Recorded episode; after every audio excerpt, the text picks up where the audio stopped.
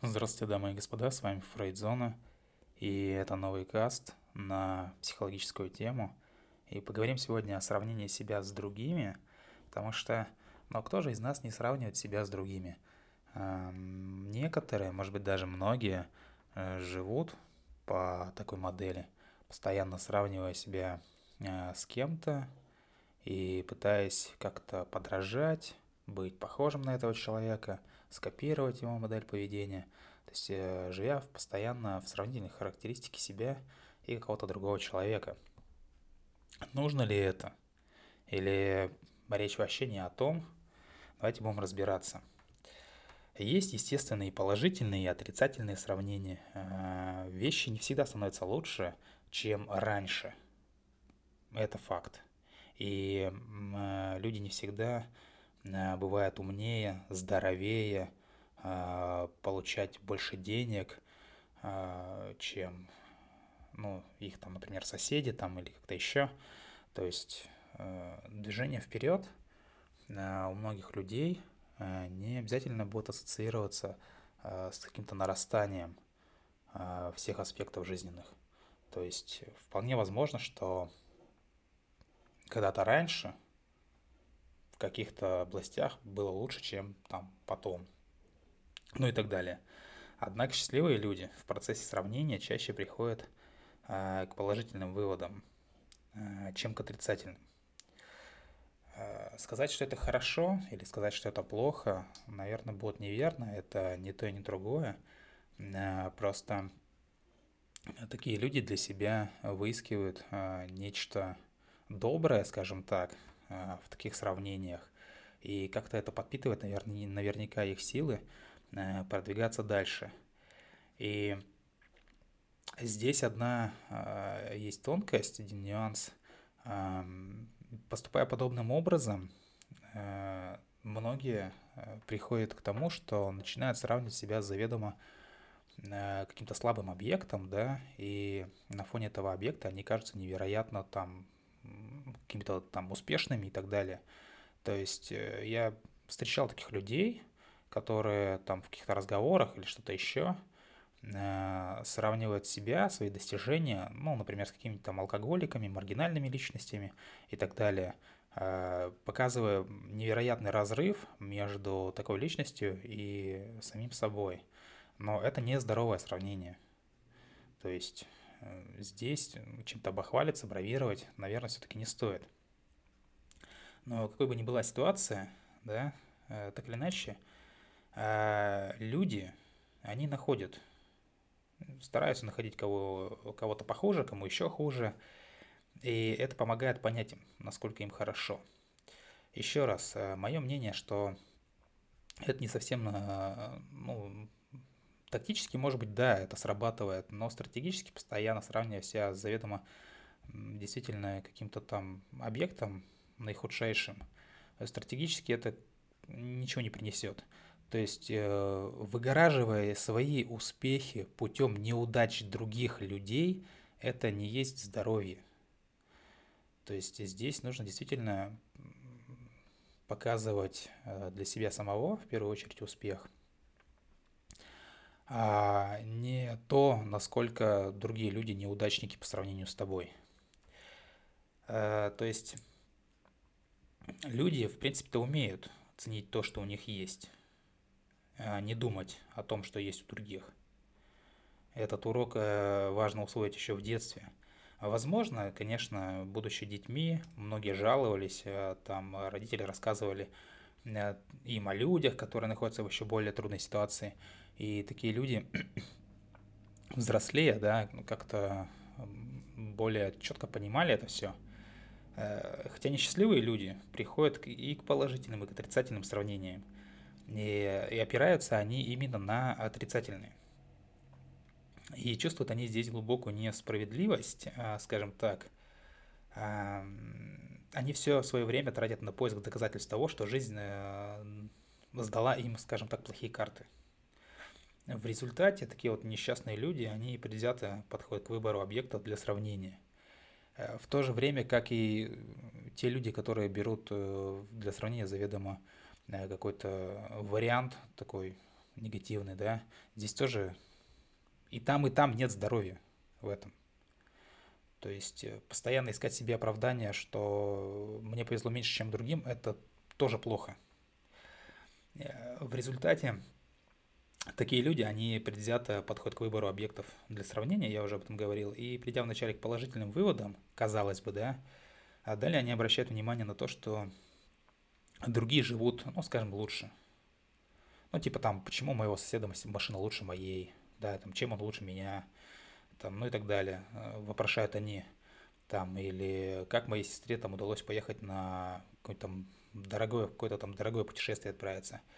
Э, если случайно таким людям на глаза попадается человек, находящийся в худшем положении, они, скажем так, ну, злорадствуют, что ли, вот такой вот неожиданности. Но удовольствие, вот это вот э, мимолетное, да, злорадство, оно тесняется со временем чем? С завистью ко множеству других людей, которые, по их мнению, живут гораздо лучше. То есть э, такие люди находятся в такой вот суперпозиции, когда им совсем плохо, они ищут э, людей, которым еще хуже, и проверяют тем, что они там, ну, под забором там, скажем, там, как спившиеся люди, не лежат. Но в другие моменты времени такие люди, они завидуют другим о том, что у них, скажем так, лучше, чем у него – такая вот суперпозиция, она по большому счету э, ну, дает внутренние выгоды человеку. Очень многие люди вообще, в принципе, любят находиться в таких э, суперпозициях. Это для них выгодно, потому что э, ну, дихотомическое мышление предполагает, что если случится X, то я отреагирую Y, если случится там X1, я отреагирую Y1. И то есть в любом случае будет какой-то мнимый выигрыш. Может быть даже не мнимый, может быть даже реальный какой-то выигрыш. Но вот они постоянно находятся в такой вот суперпозиции. И люди зациклены на том, чтобы судьба обошлась с ними, да, что судьба обошлась с ними плохо, они считают удачу э, одних э, просто неудачей других, скажем так. Эм, для них жизнь – это игра, скажем, там, с нулевой суммой, ну или около нулевой суммы. Независимо от того, чего они добиваются, там, любви, власти, денег не суть, э, такие люди всегда найдут кого-то более удачливого, э, будут считать, что этот человек присвоил то, что по праву должно принадлежать им, э, ну и так далее. И всем нам временами, временами действительно кажется, что нам не повезло. Особенно если мы сравним себя с теми, кто стоит ну, скажем так, в какой-то социальной лестнице, в какой-то иерархической лестнице, карьерной лестнице, где-то там на ступеньку, на две, ну, там на 10 выше. И с этим чувством э, предлагается, конечно же, бороться для того, чтобы сохранить психическое здоровье, опять же, да. То есть не поддаваться ощущению несчастья, и важно здесь именно не зацикливаться на отрицательных эмоциях. И в противном случае зависть и вот это вот нахождение в суперпозиции, оно, э, скажем так, уничтожит вас. Рано или поздно это случится. Э, социальные сравнения и зависть – это звенья одной цепи. То есть совсем, конечно, равенство здесь поставить нельзя, но система примерно одна и та же. Э, то есть э, социальное сравнение, да, оно перерастает ну, в зависть, скажем так, пробуждая в людях какие-то там ну, плохие качества, худшие свойства. Бертран Рассел понимая это, он в свое время сказал, немногим, совсем немногим удается быть счастливыми без ненависти к другому человеку, нации там или вере. Однако мы должны спросить себя, уместно ли в таком контексте вообще слово «счастье»? Э, можно ли назвать э, человека счастливым, да, а если э, его счастье построено там на страдании или зависит от страдания других людей? Ну, наверное, нет. И далее Рассел говорил, если вы желаете славы, вы можете там, завидовать Наполеону, например, да? Но, в свою очередь, Наполеон завидовал Цезарю, Цезарь завидовал Александру, Александр, видимо, завидовал Гераклу, которого вообще, возможно-то и не существовало. И, как уже говорилось, некоторые люди получают удовольствие от несчастья других – но что-то там у кого-то обломалось, и они вроде как радуются, что их успех не настолько успешен, поэтому здесь сейчас они примерно э, как бы находятся на одной позиции, стало быть, это приносит там удовольствие кому-то, да. И э, такие люди, они предпочитают отрицательные сравнения, которые обычно рождают, опять же, неприязнь, завистливое чувство, однако э, подобные эмоции не направлены исключительно на окружающих. Э, Герман Гессе говорил, если мы ненавидим человека, мы ненавидим что-то в его образе, хранящееся в нас. Со временем это трансформировалось э, в другое устойчивое выражение, что, дескать, если тебе человек э, какой-то не нравится или какая-то часть в нем не нравится, то это просто означает, что это не нравится, то есть это ты просто не приемлешь в себе такое качество – да, оно тебе там в, в себе не нравится. Но это просто трансформация из выражения. Это не означает, что э, не существует людей с каким-то, ну, там, пагубным и отрицательным набором качеств и свойств, да, которые действительно являются отрицательными, ну, в каком-то обычном проявлении э, смысла этого слова. То есть не надо думать, что на 100%, если вас что-то там в человеке не нравится или там раздражает и так далее, то именно это есть в вас, или наоборот, этого нет в вас, и вы этого не приемлете, и так далее. Есть э, нормы социального поведения, есть также классические девиантные поведения, которые действительно здоровому человеку нравиться не могут. Вот. Э, если ну, так рассуждать, как вот рассуждают обыватели, что типа, это потому что ты не приемлешь в себе такого.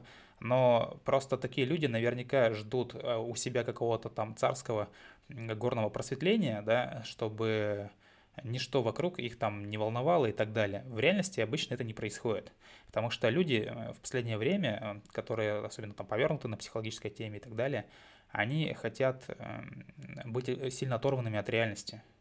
Им почему-то это нравится, уход вот э, в какой-то психологический, в абсолютно психологический мир и рассуждать какими-то категориями именно психологического мира, а, забыв о том, что реальный мир существует здесь сейчас, и интерпретировать его нужно, естественно, применяя законы реальности, а не какие-то там возвышенные условности, какие-то высказывания древних там э, правителей или каких-то там философов и так далее.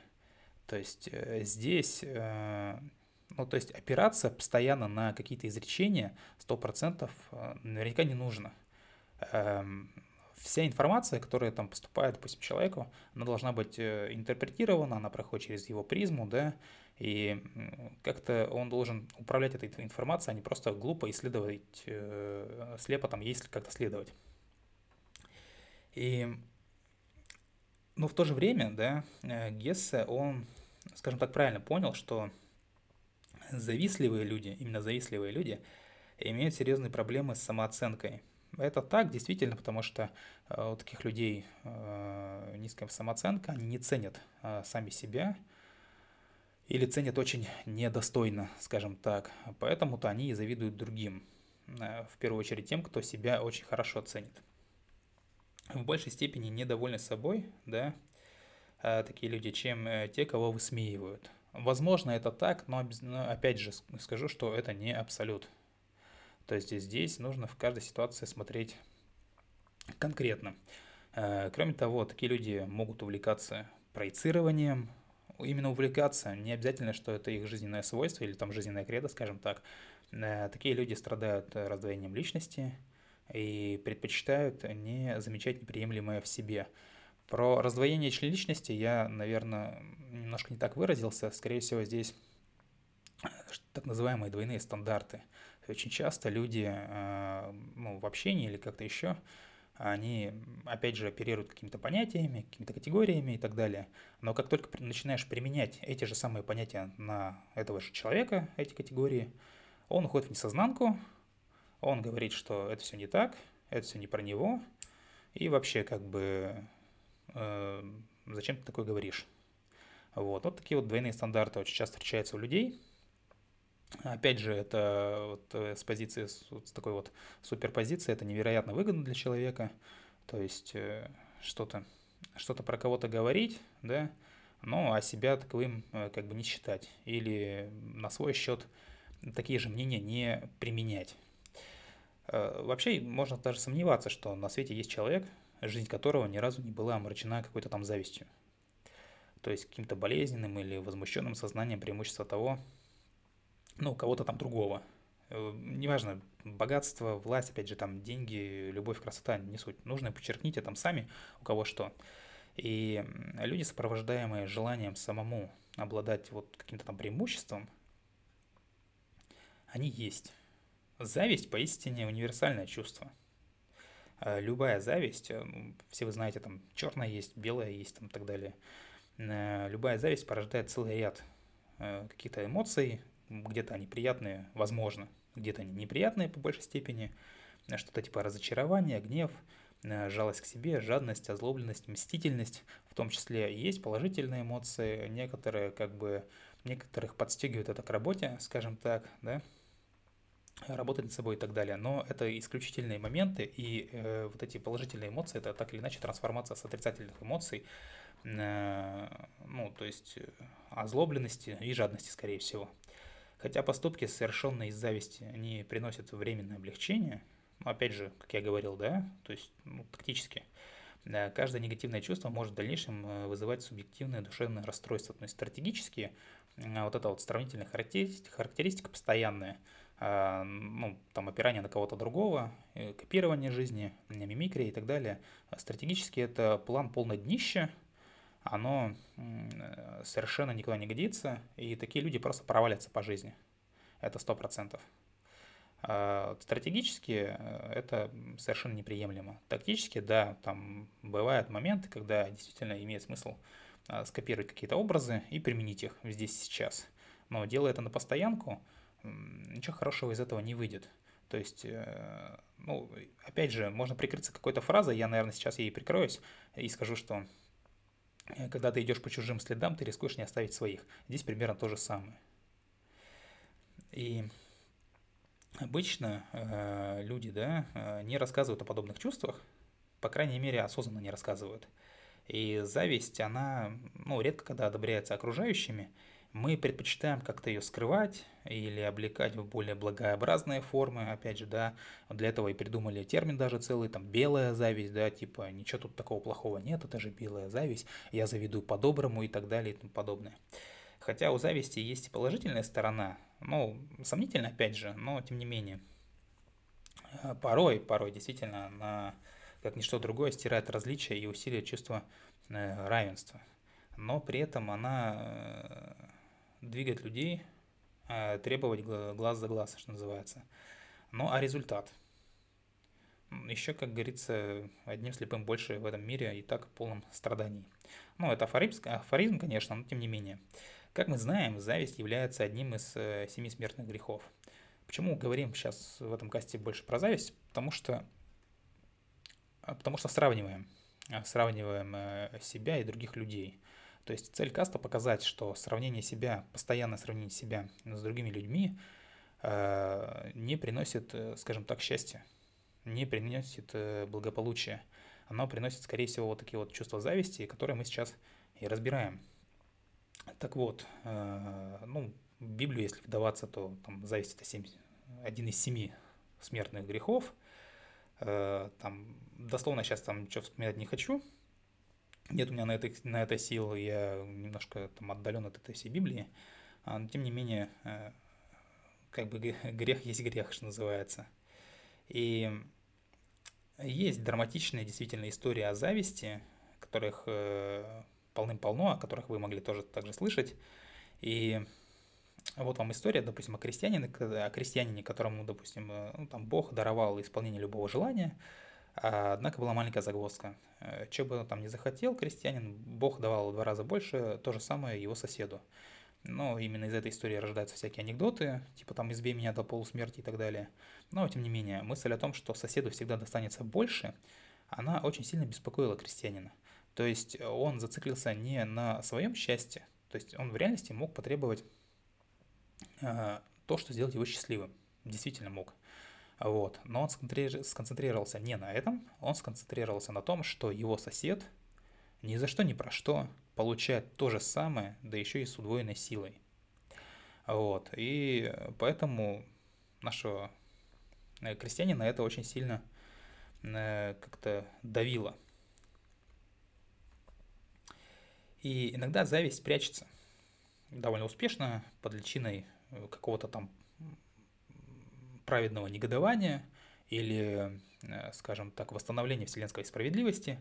Э, и люди становятся весьма благочестивы, когда речь заходит о других, которые, ну, скажем так, по общему мнению, приступают рамки общепринятой морали. Например, мы обвиняем коллегу в том, что он слишком хорошо живет в этом мире, в этом мире полном бедности.